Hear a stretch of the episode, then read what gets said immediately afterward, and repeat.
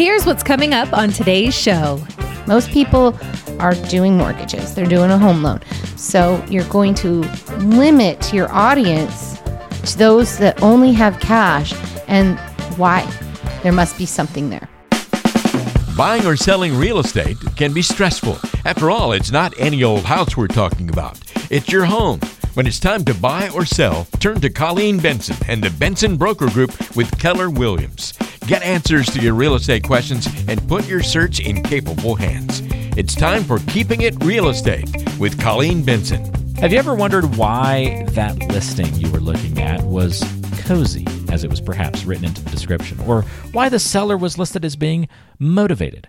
Well, we want to decipher some of these cryptic terms in our show today with expert real estate agent Colleen Benson and unveil the story behind what we'll call the dirty words of real estate, uh, or at least just some of these coded words. That might be a better way to describe this, Colleen, the coded words of real estate listings. We're going to talk about what these actually signify. I don't think these are huge deals or big red flags necessarily, but it's kind of fun to talk about maybe the evolution of these words or kind of what they mean in real estate speak. So this should be kind of fun. You ready to go?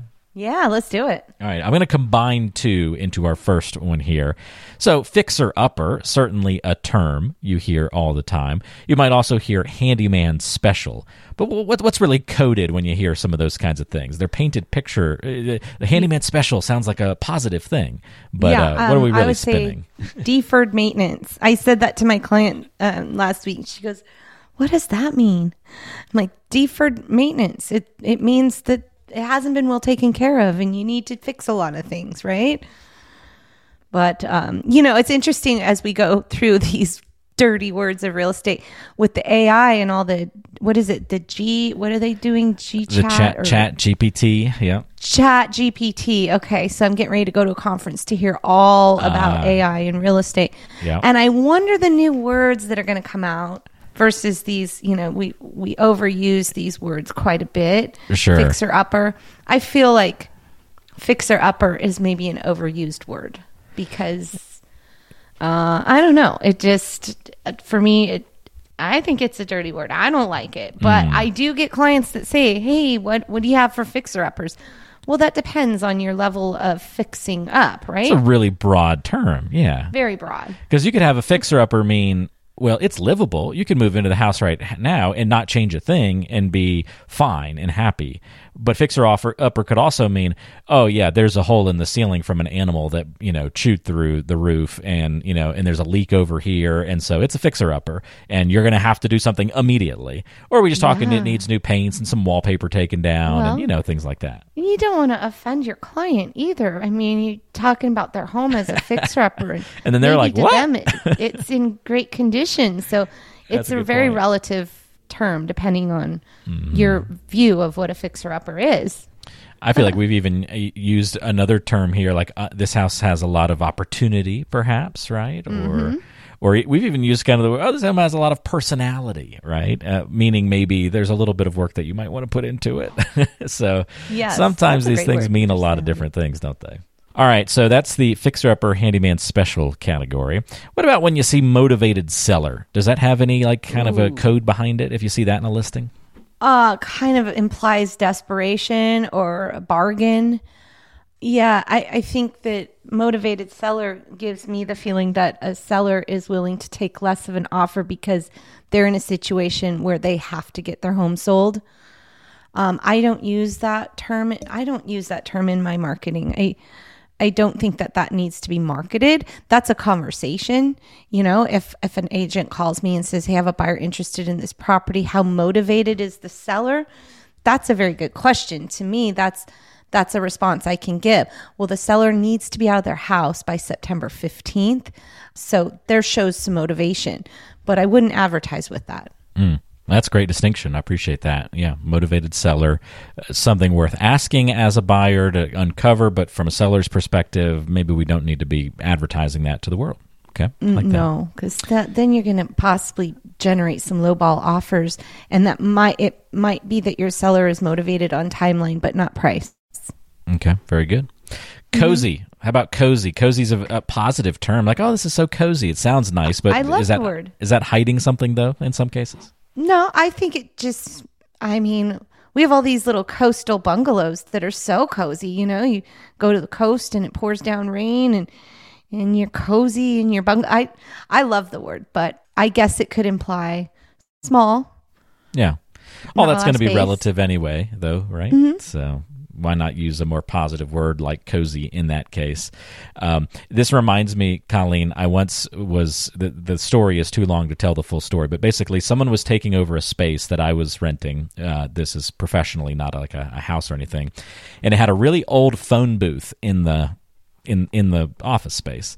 And so I said to the guy like I'm if you can move in but I'm not getting rid of the phone booth. Like I'm not moving it. You have to take care of moving it yourself. And he was like, "Well, can you at least help me out and put like a description up there uh, online to see if somebody can come and take it?" And this person worked in media, so they were all about, you know, compelling words and and those kinds of things. And I put in the in the listing form I said extremely heavy phone booth. Like multiple times. Be aware this thing is heavy. Bring multiple people blah blah. And he wrote me back and he was like you might want to downplay the uh, you know he's like criticizing my writing. He was like try this word or this word to make it sound a little bit less strenuous to move this. I was like no. I want it to be very transparent that this is very heavy and they need to bring a team of people. I don't want someone to get here and waste my time with them being like oh we can't move it. So I don't know it just reminded That's where me of- you turn to your that. AI chat bot thing. and- what's a better way to write this description? So, if only it had existed back then. All right, how about as is? Is this in the same category as that fixer upper handyman special code? Um, so as is, so I will I will use that in advertising for a seller if that's what they want. In this market right now, I think it used to be a bad word. In this market right now, it's basically the seller saying, I'm not doing repairs.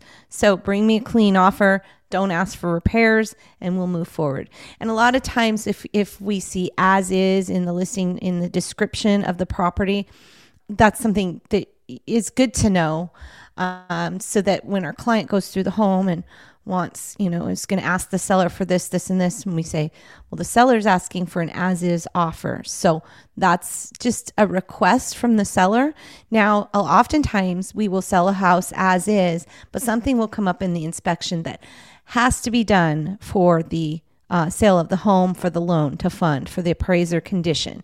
So, if, for example, the house just the roof is shot, it's not going to pass appraisal. It's going to be a condition of the appraisal. We don't find out till post inspection, then we have to negotiate a roof. So, as is is a request. I feel a request from the seller and not a bad thing to advertise. So, I would go ahead and use that one. Excellent. Yeah, that's uh, a good one to recognize being different from the fixer upper and handyman special notices. This one actually like has more meaning behind it when you throw that as is tag in there. So that's good. Uh, if you see something that says an estate sale, should that kind of tell you a little bit further about that property? I don't know if this was necessarily a bad word, but what does uh, what does estate sale I don't indicate? think estate sale is a bad word. It usually makes me think that the house is vacant or that maybe somebody passed, died, and um, now it's an estate. The estate is selling the property.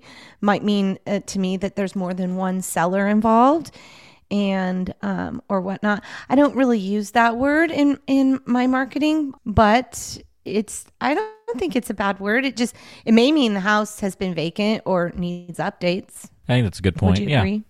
Yeah, just realize that there's uh, maybe some additional complications that come around with an estate sale type property, perhaps. Sounds like. Uh, what about cash only? If you see that in a, a listing or, or, or brought up, is that some sort of uh, bad word or code word in real estate? Kind of, yeah. Cash only implies um, there's some issues preventing financing. So when you see cash only, you're like, what's wrong with it? Okay. You know, why won't it qualify for a loan? Because it's our job to give you all the opportunities to purchase our, our client's homes. So cash is same as loan to a seller, right? They still get paid out at the closing table. So we don't want to limit our buyer pool to cash buyers because cash buyers are a really small percentage. Most people are doing mortgages, they're doing a home loan. So you're going to limit your audience to those that only have cash. And why? There must be something there. Mm, that's a great point. So that one is definitely one to have your uh, alarm bells go off of a little bit. Yep. All right, we're talking with Colleen Benson about code words, dirty words, if you will, in the real estate landscape. They're not all that dirty, but they just tell us that there might be more behind the description uh, than you might think at first. If you've got questions for Colleen at all, you can call or text her at 503 830 9467. If you're looking to work with an agent in the area, don't hesitate to reach out. 503 830 9467 is again that number to call or text. What about tenant occupied? Is that concerning at all? Oh, yeah tenant uh, a lot of people are like oh gosh i don't want to deal with a tenant. Like evict having to evict them or waiting 60 90 days till the seller evicts them. Sometimes they're hard to get into uncooperative. Definitely like you see tenant occupied and we kind of go oh however you know we, those homes still sell. So if we have a, a client a buyer that wants to see a home that's tenant occupied you know usually we have to you know do the showing. We have to have ample time uh, for the showing to occur, you know, 24 hour notice, ample notice is the word I was trying to look for. And, um, you know, understand that it's maybe not always the way that a seller would showcase their home because tenants really probably aren't happy about having to get out for showings and have the house shown and whatnot. Now on the on the listing side of things, when I'm representing a seller, I have tenant occupied you know, we just try to do everything we can to make that. I think we talked about that last week. We make it super easy for the showings to occur and we work with the tenant. Sometimes I'll just try to build a really great relationship with that tenant um, to make things smoother and easier for them throughout the whole process. So, yeah, tenant occupied is a tough one. It could be a challenge. Yeah, uh, additional challenges seem to be the case with a lot of these words, and that's why we're kind of grouping them together on today's show. Uh, last one, at least that I've got on my list here, Colleen, would be outdated. So uh, we talked about how a lot of these things meant that the house might be outdated, and sometimes, uh, yeah, you just might hear the word outdated. I don't know if you're going to see that in listings so much, but maybe that's something no, you'll hear from your. We from try your not to say outdated, but I love it when you know you'll meet with the seller and they'll be like, "Oh, my kitchen's updated," and bathrooms are updated. And then you're like, what year did you do that? I, a long time back in my very, very long ago past, I was director of sales for Shiloh Inns. And I'm telling you, Shiloh Inns hotels. And it's like when we'd be marketing hotels, it's like, ha- uh, updated hotel room. You know, when you see updated hotel room and you get into the hotel room, it's like updated when in the 80s? Right, right. Yeah. I mean, Up, like updated from its you, original form, I suppose. How long yeah. can you use that phrase, updated? So um, that's always a funny one. When I see something marketed as updated, it's like I'd like to know when, like in this century, or you know, in the last five years. So when I meet with a seller, I ask, "What are all the improvements you've done in the last five years?" you know, five years goes by fast because they're like, yeah.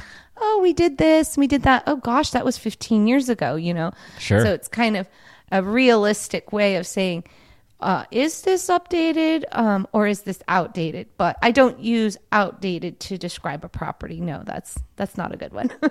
Good stuff. All right. Any others you would uh, bring up in our conversation today, Colleen? Any other uh, things that you come across in your uh, in your days of working with uh, that you would kind of consider a coded or a dirty word? Well, I love the word rustic. Rustic. Rustic okay. can yeah. have both. Like people can love rustic or um, my, I have a little beach house in Nelscott, and I only share it with family and friends. I don't put it on Airbnb or anything.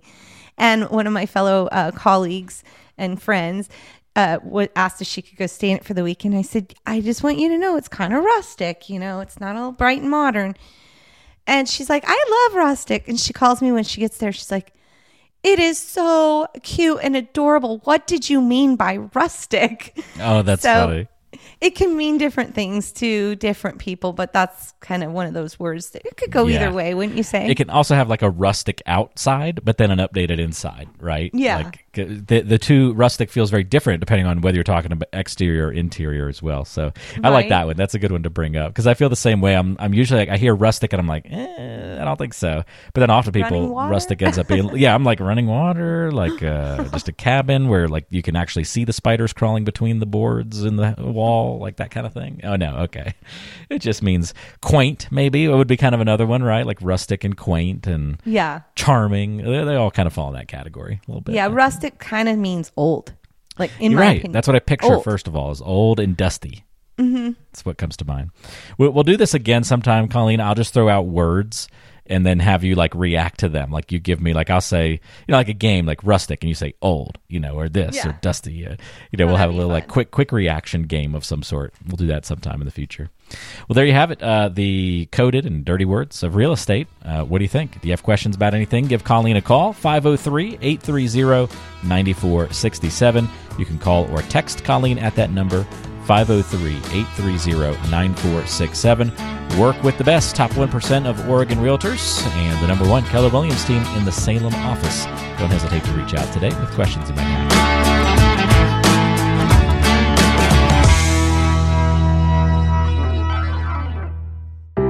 The Keeping It Real Estate podcast is available on Apple Podcasts, Spotify, Google Podcasts, and most major podcasting apps. Don't forget to subscribe to the show so you never miss an episode. Just search for Keeping It Real Estate with Colleen Benson on your favorite app to find us. Or you can find subscribe links, listen to past episodes, check out the show notes, and other great resources, including ways to contact the show and Colleen by visiting keepingitrealestatepodcast.com. That's keepingitrealestatepodcast.com. Did you know that Colleen Benson also has a radio show? Tune in to the Keeping It Real Estate radio show, Saturdays and Sundays at 1 p.m. on AM 1220 and 104.3 FM KSLM.